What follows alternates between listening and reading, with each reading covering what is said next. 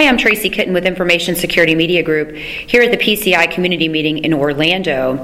I'm talking with Troy Leach of the PCI Security Standards Council. He's the Chief Technology Officer. Troy, one of the areas that you touched on today, and you've touched on many areas, but one of the presentations that you, you gave today hit on the requirements of 3.0 of the data security standard. And you walked through and gave a very detailed description of some of the, the areas that you felt organizations oftentimes maybe missed the mark um, and how they could measure or gauge success over time. Are there certain requirements that you think um, are more of a struggle than others when it comes to PCI compliance? Uh, yeah, I definitely think that there are unique challenges for different industry sectors. And if we look at uh, certain requirements, uh, the continuous management and the continuous process of uh, securing cardholder data for certain types of activity is more challenging on an ongoing basis. Uh, one example is uh, malicious software. So we have a requirement about malware, and in that requirement, the, the mandate is that there has to be protections against new threats as they evolve. And as we talked about today, we're seeing an uptick in the number of types of malware and the malware variants that are coming to market, a significant uptick.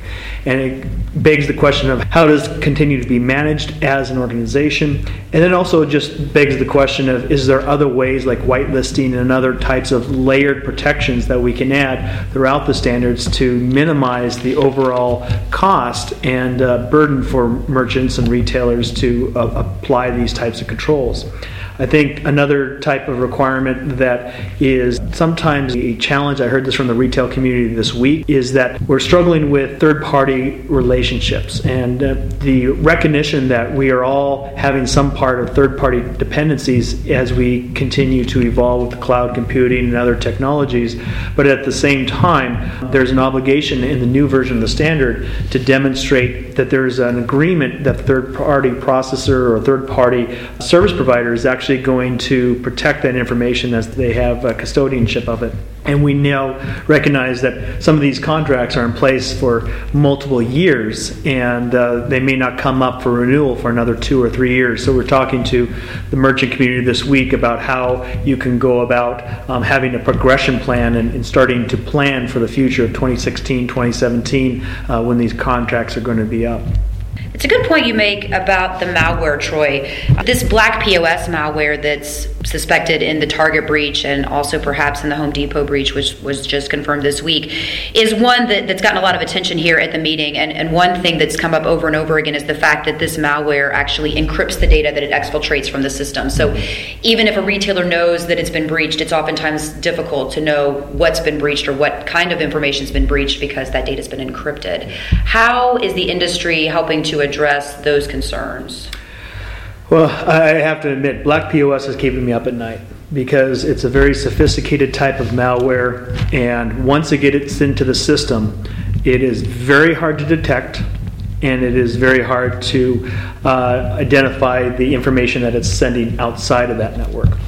So uh, we still believe that the PCI DSS and, and that multi layered approach to security is the best protection available today to prevent that malware from ever being installed. We're working with the security forensic teams right now. We had a meeting this week with our forensic investigators to discuss what's the next generation of security for this type of malware and how do we go about protecting ourselves.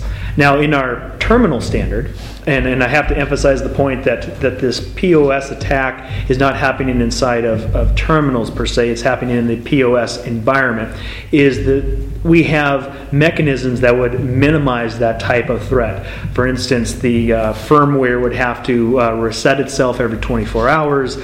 We have tamper protections that are in place that if you were to open up those devices, it should uh, zeroize all the data and prevent any future uh, threat to that uh, particular terminal.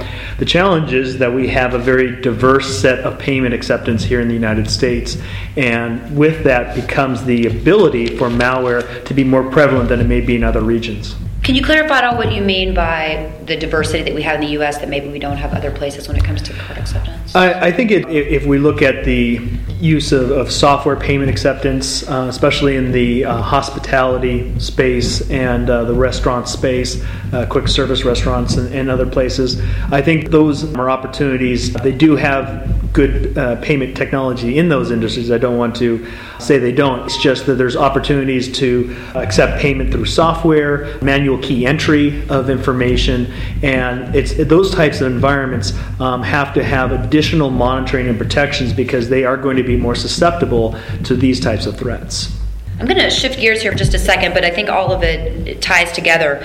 Recently, the PCI Security Standards Council has come up with new guidance. Um, you came out with some guidance a, a couple weeks ago that related to the recent retail breaches, just reminding the industry of certain areas that they should be focused on.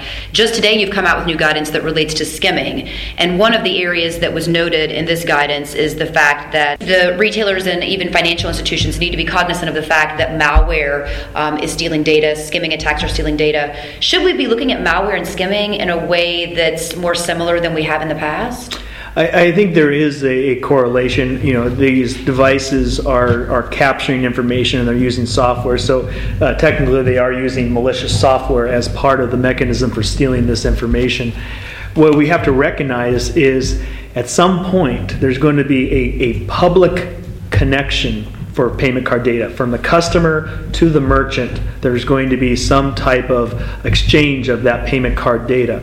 And those entry points are the most susceptible to skimming attacks, especially if those terminals are going to be in a place where they're going to be unattended so, so there's an opportunity not to have a clerk or someone monitoring the uh, activity. And it only takes a few minutes for someone to install a skimmer and be able to start stealing not only payment card data, but actually using cameras and other techniques to steal the PIN as it's entered by the uh, customer. So, with all of these complex data breaches that we've had of late and the, the malware that's come out, skimming has been an area that we haven't really been talking about much lately. Why come out with guidance related to skimming now? I, I think if we, we look at where some of the threats are progressing, um, uh, we did publish this document back in 2009 uh, initially, but if we look at, at some of the advancements in especially the ATM space and other unattended terminal space, there is a increasing amount of opportunities and kiosks out there for criminals to, to attack. And we're seeing more and more sophistication. The devices are getting smaller. Um, more people are understanding how to install them. So we're having these increasing challenges, and they're just getting better at attacking these uh, payment terminals. So I think it's it's the timing of this is very important. We've also addressed newer technology like mobile payments in this particular draft, so that we're addressing not only the physical limitations of, of terminals and the attacks that might happen there, but also logical controls that would impact broader spectrum of payment technology. And then, Troy, one final question because we are at the community meeting. What are you hearing from some of the folks that you're talking with here? What seem to be the greatest challenges, and what's their overall perspective of the topics? I, I think it's it's an interesting uh, counterbalance. We are hearing from a lot of people saying that we want to not be the next headline. Uh, we don't want to be seen as a data breach uh, in the Wall Street Journal. And I just heard that from uh, a Fortune 100 merchant um, as before I uh, came to see you, Tracy. And uh, at the other side, we're seeing we want to have more risk management influence in, in how we go about protecting cardholder data. And I, I think the compromise and, and what we can uh, look to in the future, and that's been a focus of this community meeting, is what's the future? Uh, we're, we're protecting about the present, but let's also be looking and forecasting what we need to do to secure the future. And for that, we're looking at how do we devalue that information through EMV, through tokenization, through point to point encryption, through some other type of alternative security, so that there's no longer incentive for the criminal to steal it. They're just not going to get the return on investment for trying to get that information and then try to sell it on the black market. Troy, I'd like to thank you again for your time. Anytime, Tracy. Again, we've just heard from Troy Leach of the PCI Security Standards Council. For Information Security Media Group, I'm Tracy Kitten.